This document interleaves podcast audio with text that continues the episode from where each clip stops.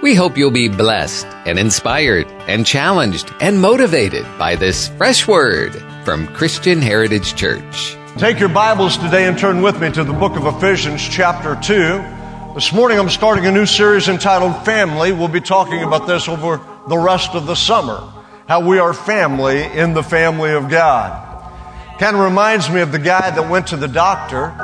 The doctor said, I've got some good news and I've got some bad news. Which do you want first? And the guy said, Well, give me the good news first. He said, Well, the good news is you have three days to live.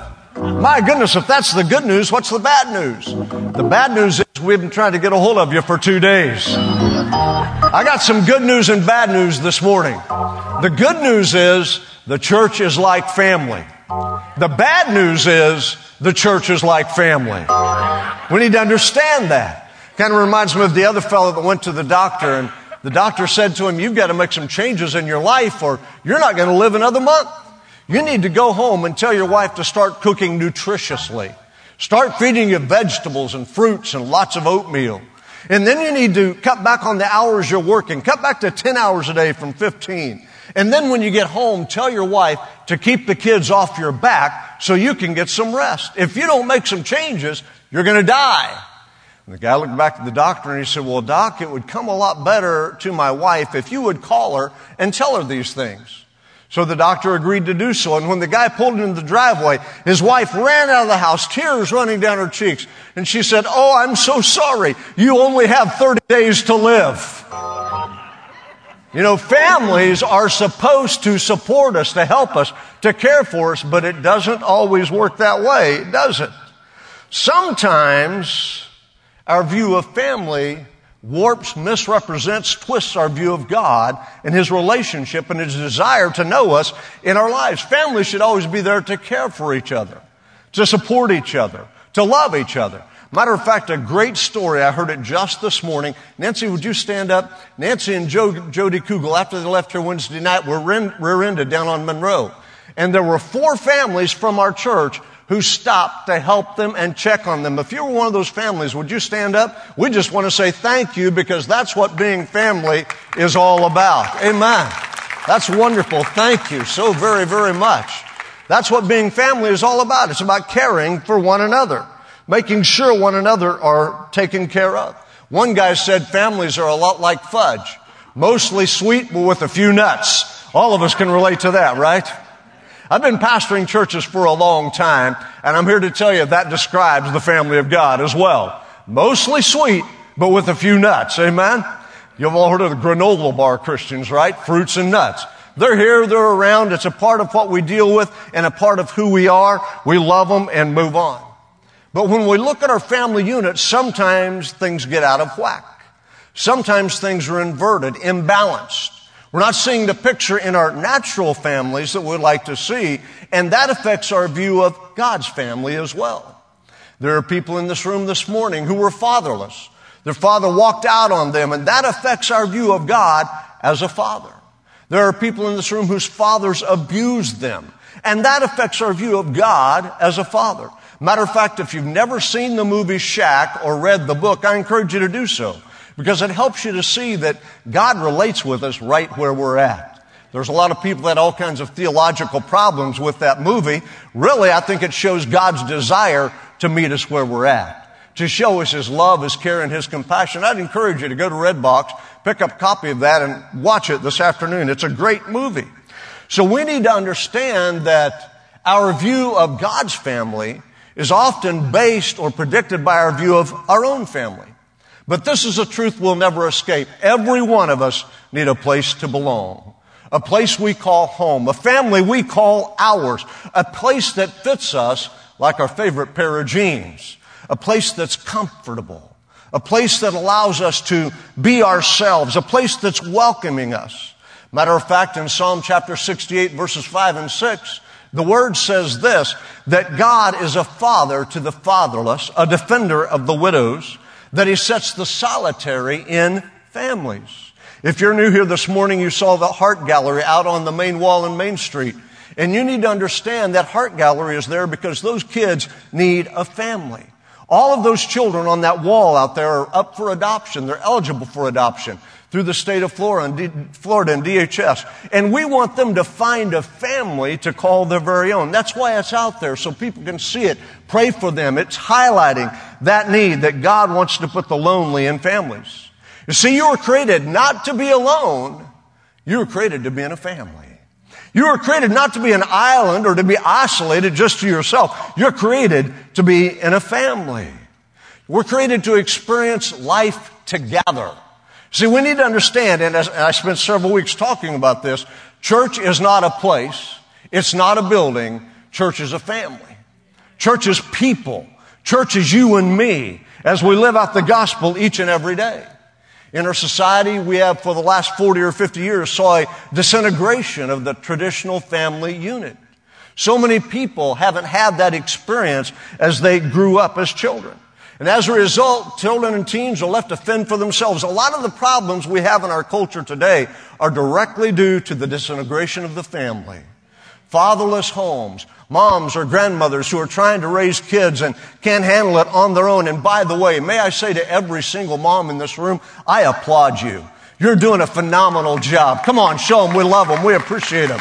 You've got a hard task, but you're stepping up and God will help you and God will enable you. So thank you for raising godly children in a difficult spot and a difficult environment. We appreciate that.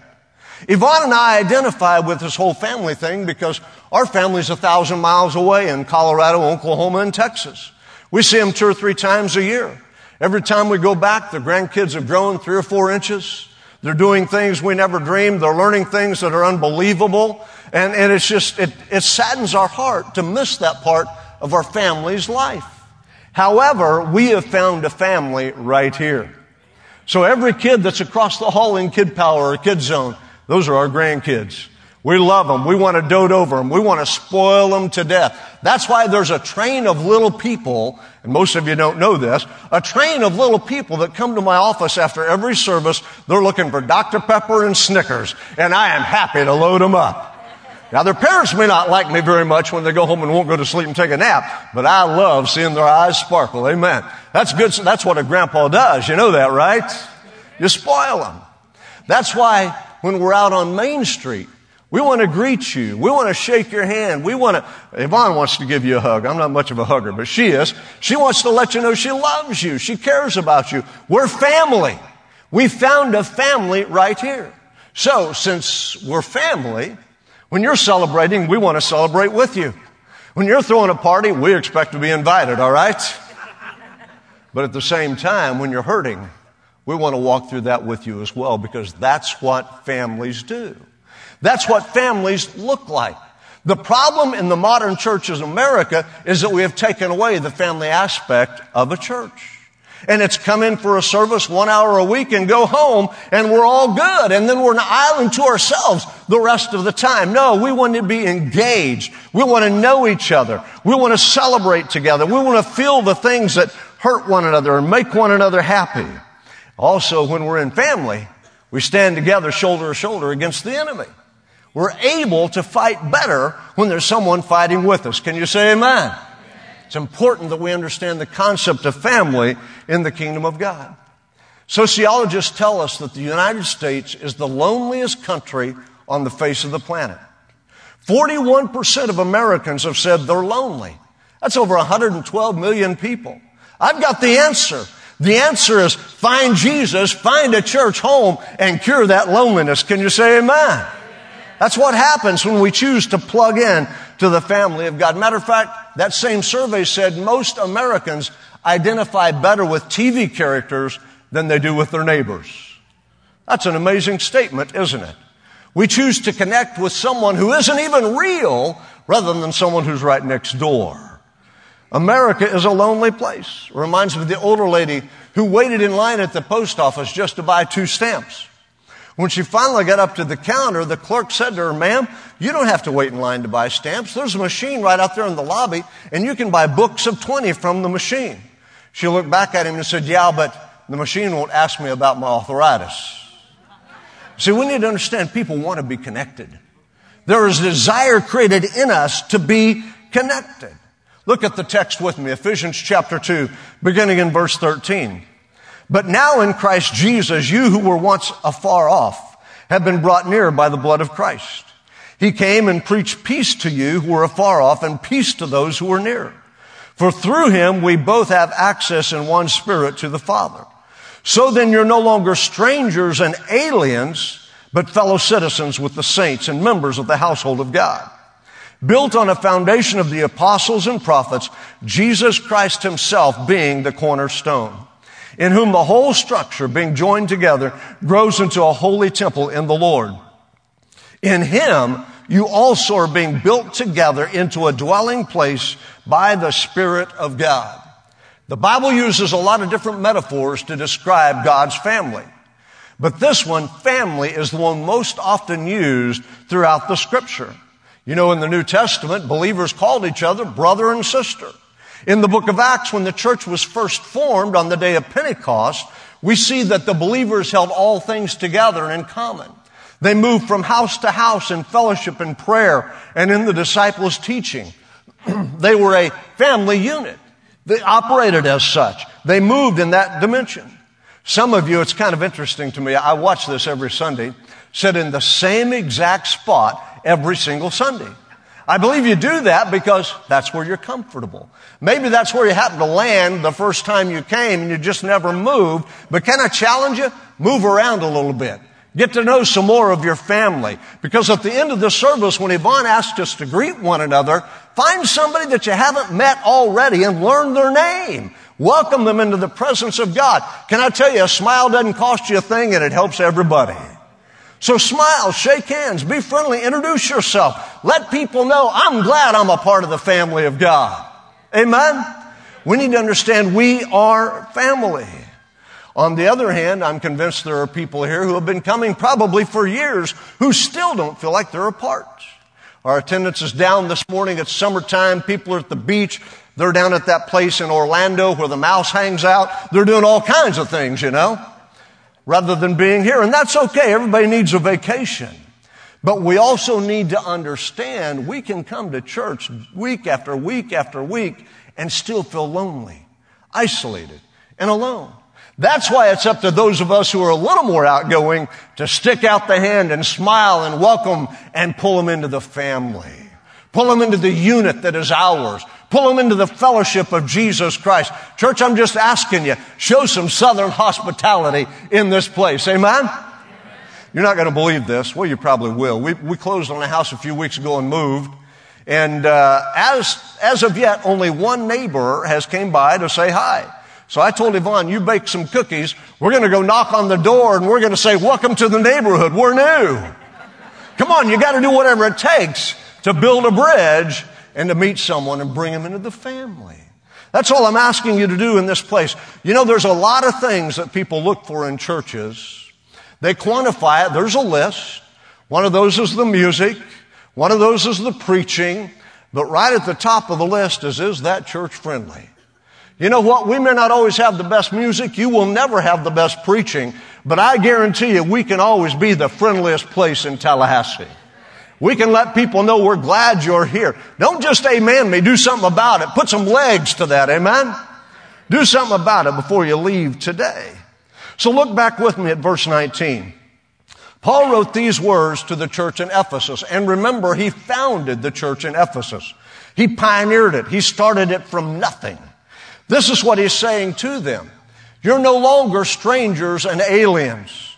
He's actually talking to Gentiles who've been converted to Christianity. You're no longer on the outside. You're no longer strangers and aliens, but you're fellow citizens with the saints, members of the household of God. He's saying to them very quickly, you have a citizenship in the kingdom of the Most High God. You don't need a visa. You don't need a passport. You have accepted Jesus Christ as your Savior, and that's the key to your entrance because He is the cornerstone. And it's upon Him that this relationship exists. So when I think about what ta- Paul talks about in this passage of Scripture, it tells me one thing. It's in your notes. You need to remember it. Jesus suffered and died so we'd never have to be alone. Never have to be alone.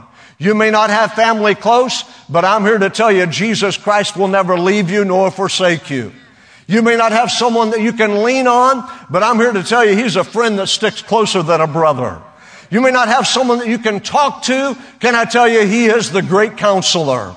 You may not have someone that you can pour your heart out to. Can I tell you, he longs to listen and he sent his Holy Spirit to be your comforter. He's already made it possible for you and I never to be alone. But even beyond that, he established his church so that you and I could have a relationship with folks with skin on. You do understand that, don't you? That you and I as believers are really just to be Jesus with skin on. That evidence of Him and His love, His grace, His mercy flowing through our lives to touch those around us. So Paul said, you're no longer strangers and aliens, but you're fellow citizens with the saints, members of the household of God. Because of Jesus' suffering, we belong. And that's good news. We belong. We're a part of something great because Jesus died and rose again from the dead. No longer strangers, but citizens of the family, the household of God. And when we become citizens, we get every right and every privilege that's extended to those individuals. The great leaders of the church have nothing over you and me. We have the same access to the Father, the same opportunity to call upon the name of His Son. If you're sick, I can pray in faith and believe that Jesus Christ will heal you and make you whole. If you're discouraged, I can pray and believe that He will be a solace to your soul, a balm in Gilead, and help you and strengthen you. We have the same access as every believer, both today and yesterday. Matter of fact, when you look at verse 19 and the word that's translated household, when you look at that from the Greek, it actually means immediate family. I'm not some distant relative of God. I'm his immediate family. I'm not some distant relative of Jesus. I'm his immediate family. You know what that means? It means I have every right to walk up and stand just like this because we're immediate family. I have every right to put claims on that relationship because we're immediate family. I have every right to say, Daddy, I have some needs that I can't meet myself. Will you help me out? I can do that because we're immediate family. Do you understand? He is not far and distant. He is not removed from us. He is not closeted or clothed off. But do you know when Jesus died, the veil in the temple ripped in two from the top to the bottom and the separation between man and God was done away with so that that day forward we could say we have a high priest who can be touched with the feelings of our infirmity and we can come to him in times of need and find mercy and grace to help us because he cares. I want you to understand. He's our daddy. He's our father. He wants to meet our needs. He wants to show His love. He wants to prove His care and His concern in our life. Paul's saying we're the immediate family of God when we come through Jesus Christ. Oh, this is for anyone that's alone, lonely. This is for anyone that feels an outcast. We need to understand that when we come through Jesus, we're no longer alone. We're no longer outcasts. We're no longer strangers or foreigners or aliens, but we're the immediate family of the living God. Oh, it excited me last week when those young ladies came down and gave their heart to Jesus. I can tell you, they're no longer separated, but now they are connected to the Father and a part of His immediate family. Come on, folks, we need to get this concept in our spirit. So often we think God is far away and distant and the heavens are brass and He doesn't hear what we're going through or care what we're dealing with. I'm here to tell you, He cares. That's why He sent His Son, Jesus Christ. And when you come into His family, He cares. That's why I can say to those who are struggling in our church today, there is an answer and that answer flows from the Father. God has already made provision for you all you have to do is reach out and accept what He's made available through faith. So when we accept Jesus Christ, and this is actually the outline for the series, these next points, so you can remember them and be expecting messages on these points. We're going to find forgiveness of our sins when we come to Jesus. Somebody ought to shout hallelujah. I'm glad I'm not the man I used to be, but I'm not the man I'm going to be either. Day by day, He's going to transform and change me. We find eternal life through salvation. That means that once I die, I'm with Him forever and ever and ever and ever. Never to be separated. What a gift! That alone is. When we come to Jesus, we experience grace and mercy. That's one of the greatest gifts we could ever be given. Grace and mercy. We're going to talk about that, develop that, flesh it out. When we come to Jesus, we find His healing and His power. Aren't you glad we serve a healing God? That is well able to do what no one else can do. If you've ever been touched by His healing power, would you just raise your hand? Come on, be a testimony. Be a witness now. Before you put them down, I want everybody to look around and see how many hands are up in this room. Look around. You may need to turn around in your chair even, and it's okay to do that. If you're sitting in the back, you see them all. Hundreds of people raised their hand this morning, verifying that He is a healing Jesus. And He brings that power to us. When we come to Jesus and are a part of the immediate family, we find purpose and a plan for our lives. God didn't make you, He didn't create you to let you aimlessly drift through life. He has a purpose for you. He has a plan for you. We're going to be talking about that. When we come to Jesus, we know absolutely nothing can separate us from the love of God. Aren't you glad? Nothing can, it doesn't matter what the devil throws at me. He isn't big enough. He isn't mean enough. He isn't strong enough because I'm immediate family. I'm immediate family. God's got this. He's going to take care of it and I'm going to keep on walking. Oh, come on, folks. Too often we give up as believers when we don't understand nothing can separate me from God. When we don't get that in our spirit, nothing can separate us from God. And then number three, we know He never fail, number three, that's about number seven. He will never fail us or forsake us. I'm glad I serve a God who cannot fail. I'm glad I serve a God who cannot fail. I'm going to say it one more time. I'm glad I serve a God who cannot fail. You may serve some other puny God, but my God can't fail. My God can't fail. He always comes through. He can't fail and He never forsakes us. That's what we're going to be looking at when we talk about the benefits of being in the immediate family of God. But added to that, we have the opportunity to come to a place like this.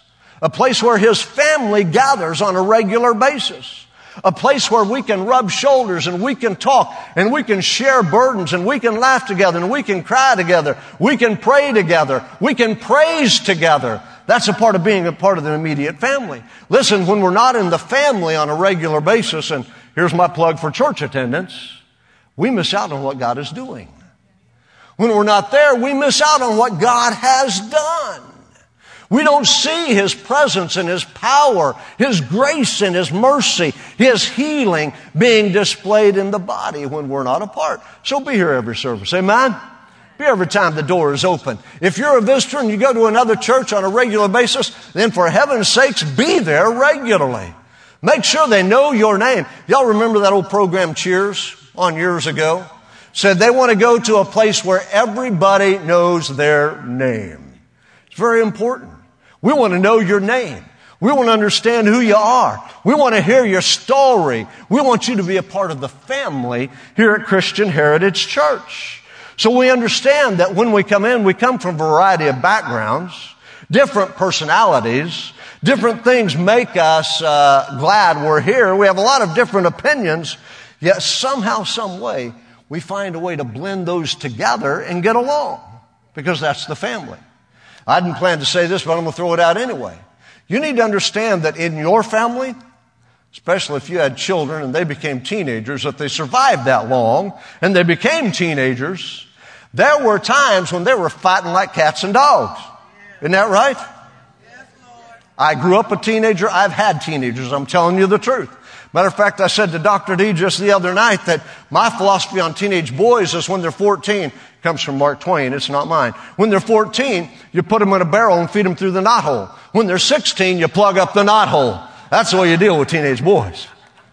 We need to understand families will have difficulties. Families will have disagreements. But it doesn't mean we're not still family. Come on, we've got to understand that. We live in a culture that says if you don't do what I like, I'm out of here. That's not family. See, that's not understanding our relationship individually and collectively with our Heavenly Father. We're immediate family. We bear His name. His blood flows through us. We are born again through the sacrifice of Jesus Christ, His Son. We've got something to celebrate. We've got something to be thankful for. Jesus also suffered so that we wouldn't go through life alone. He doesn't intend for us to be alone or lonely. He wants to be right there with us. When you look at the book of Acts, that Jerusalem church was a hodgepodge of cultures and languages and, and people, but they worked together to meet one another's needs, to minister life, to allow people to see something different is going on. Well, the same thing happens in the family today. See, it doesn't matter if you want to be like Glenn and Beth Burns. Would you guys stand for just a minute? They are our heroes in faith. Glenn and Beth minister to the homeless and the hurting every single day, seven days a week. Maybe you want to be like them and minister to the homeless and the hurting. Thank you, guys. Give them a hand. Would you do that? Great job with Good Samaritan Ministry House. We're glad to be your partners and we're glad you're a part of this church. Amen. Glenn's one of those guys with some scars and he guards my back for me and I like that. He's my friend. We're family. We're brothers. We're brothers. We need to understand that in the kingdom of God. Maybe you want to feed the hungry. Maybe you want to house orphans like little Courtney. Everybody knows Courtney. She's on a worship team. She left three weeks ago. Now she's in Africa and she's working in an orphanage and God's using her. If you're following on Facebook, it's amazing what God is doing through Courtney to touch that generation of orphan kids in the Sudan. It's great stuff. Somebody ought to say, thank you, Jesus, that my sister is doing something mighty around the world. And because she's my sister, come on, get this. Because she's my sister, I got a part in it too because we're immediate family, I get to share some of that credit too. I get to be a part of that great celebration and rejoicing. Maybe you want to clean up your community. Maybe you want to take the gospel to those who have never heard. None of us can do it alone. But if we understand we're family, and if we understand we work together, then we can see amazing things happen in us and around us. Listen to these scriptures. Deuteronomy 32, 30 says, one can chase a thousand, two can put 10,000 to flight. All we need is two, folks. It's all we need. Read it from Ecclesiastes 4, 9 through two are better than one because they have a good reward for their labor. If they fall, the one will lift up his fellow. But woe to him that is alone when he falls, for he doesn't have another to help him up. Again, if two lie together, they have heat. But how can one be warm alone? And if one prevail against him, two shall not withstand him. A threefold cord is not quickly or easily broken. We need to understand it's when we're family that God does great things. Mother Teresa said it this way. She said, I can do things you cannot. You can do things I cannot. Carmela, would you come please? You can do things that I cannot, but together we can do great things. See, folks, there's a lot to be said for understanding the concept of the family of God. Because the family of God prays together, laughs together, rejoices together, cries together. The family of God, we're just like brothers and sisters in here. It doesn't matter the color of your skin, the culture you may have originated in. All that matters is we all came by way of the cross. We all have that commonality as Jesus Christ as our Lord and as our Savior. Remember this God didn't call you just to believe, God called you to belong. And didn't, He didn't call you to belong to some civic organization, even though there's nothing wrong with that. As a Christian, He called you to belong to His family, to be immediate family in the kingdom of God. And that's what He wants for you. Maybe you're far away from your family today, like Yvonne and I are. But I'm here to tell you right here in this room, there's a group of believers who desire to love you, care for you, pray with you, stand with you, be your family on a regular basis. You know, when I was a kid growing up, my dad had four brothers and sisters. My mom had three sisters. My dad's parents lived five miles down the road from us in western Oklahoma on another farm. And every Sunday, every Sunday, without fail, the whole family, all of dad's siblings, their spouses, and all of the grandkids would gather at Grandma Georgie's house and we had Sunday dinner. Every Sunday without fail. I grew up being surrounded by all of my cousins. Some of them are total knotheads. Some of them are still good friends today. We all have family like that, right? We all do. But I remember those times. They're special to me because those times defined family for me. And they made me realize that really that's just a picture of the church. And every Sunday when we come to dinner or when we come together, it's like going to dinner at Grandma Georgie's. I'm surrounded by people that love me, that we share commonality. We're of the same bloodline because we came through the cross. We're a family. I want you to hear that this morning. I've said it a million times already, but hear it. We're a family. And families interconnect. Families see our paths crossing on a regular basis. Families understand that together we can do significant things for the kingdom of God. Maybe you're a believer here this morning. You've never found a church family to call your own. Let me just say it this way to you. Welcome home. Welcome home. We're glad you're here today. Welcome to Christian Heritage and the family of God in this place. We want you as a believer to be a part of our family. We want you to help us do what God has called us to do, which is to reach North Florida and South Georgia. So, welcome home. A little later in the service, when we greet one another, be sure you tell somebody, I'm new here, but I feel like I'm at home. Will you do that for me? And now, if you're here this morning and you've never accepted Christ as your Lord and Savior, you've never asked Him to come into your heart to forgive your sins, you're not a part of the family. Today's a great opportunity for you to take that next step and accept Him as Lord and Savior and become a part of the immediate family of the Most High God. Heads are bowed and eyes are closed across this room.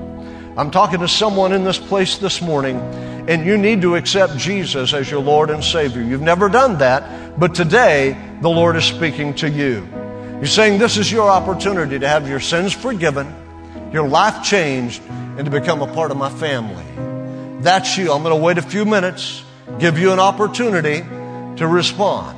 And by responding, you're simply going to slip up that hand and say, Pray for me. I want to be a part of the family. Right where you sit, just slip up that hand. I want to be a part of the family. As I wait just a moment, I want to be a part of the family. Yes, sir. Anyone else? I want to be a part of the family. I want Jesus to come into my heart and my life, to forgive me, to change me. As I wait just a moment, anyone else? I want to be a part of the family. Stand to your feet with me, please. There's one or two that raised your hand in just a second. I'm going to ask you to step out from where you're at, and I'm going to ask you to come and meet me here in the front. We're going to pray with you, and God is going to do a great eternal work in your heart and in your life. So if you were one of those who raised your hands, would you right now just step out and come? Meet me right here in the front of the sanctuary, and we're going to pray and ask God to do a work in your heart and a work in your life. So wait just a minute. You're welcome to come this morning. Pray this prayer with me across the room. Dear Jesus, I'm a sinner. I need a Savior. And I can't save myself. I ask you to come into my heart and change my life. Forgive my sins and make me a child of God. Change me as only you're able to do. In Jesus' name I ask it. Amen. Now, heads are still bowed, eyes are closed. If you're here this morning and you need something from God, a special touch from the Lord, would you just slip up your hand right where you're standing and hold it high for me? If you need a special touch from God, slip up your hand. Because we're family, this is what we're going to do. I'm not going to ask you to step out and come. I'm going to ask believers to step out and go to you. So, everybody, raise your hand or raise your head. Someone's hand is raised. Would you move to them right now? I want you to pray. I want you to believe God. This is what families do. I've got a whole family over here on my right that needs someone praying with them. Please step out quickly. Move to these individuals whose hands are raised and let's pray together. I want to make sure that everybody has someone praying with them in this room this morning. Then I'm going to pray for all of you right now. Father, in the name of Jesus, I lift before you each and every one of these individuals who need to know your love, your grace, your mercy, who need to experience the touch of your presence and the wonderfulness of your power. Touch them right now. I speak healing into hearts and lives. I pray, Lord, especially for Les Oliver, right back there in the back, that you would touch Les, bring healing into his life and into his body. Lord, I pray that you would fix the things the doctors can't fix. In Jesus' name, do it right now. I pray for other individuals who need peace. I pray that you would give them the peace of God that passes all understanding. I pray for those who need financial supply. I pray that you'd open the windows of heaven and pour out upon them blessings that they don't have room enough to receive. I pray that jobs be provided, income streams be opened up. Lord, I pray that they see your miraculous hand working in their lives right now. I pray for those who are struggling with family issues. I pray, Lord, for you to come in and be their counselor, resolve the issues, bind the heart of the father back to the son and the mother to the daughter, bind up marriages and strengthen them in this room this morning. Do the things that only you can do through the power of the Most High God. Holy Spirit, settle over your church this morning. Touch hearts and touch lives. I pray for that one that is grieving the one that has suffered loss. And I pray now that you, Jesus, would go to them, put your arms around them, love them, reconcile that grief in their spirits, and heal them as only you're able to do. Lord, we commit our future to you, and we pray that you continue to guide us and direct us. Show us your ways, Father. Help us to follow your paths. Now let the love of Jesus Christ flow in this room, and let everyone who's in this place be able to say, I'm a part of the family. I'm a part of the family, the family of God. And I'm not some distant cousin, I'm immediate family. I'm sitting right next to my daddy, and he cares about me. I pray these things in the name that is above every name, in Jesus' name. Our prayer is that God will take this word and plant good eternal seeds deep into your soul. Father, we pray for your great wisdom to infiltrate this listener, draw them to you, and take them gently down the road to their next destination in life. And if you're in need of a home church, we invite you to join us at Christian Heritage Church on Sharer Road in Tallahassee, Florida. A multicultural church founded on the truth of God's Word and the power of the Holy Spirit. For a worship service where the presence of God has first place, you're invited to Christian Heritage Church.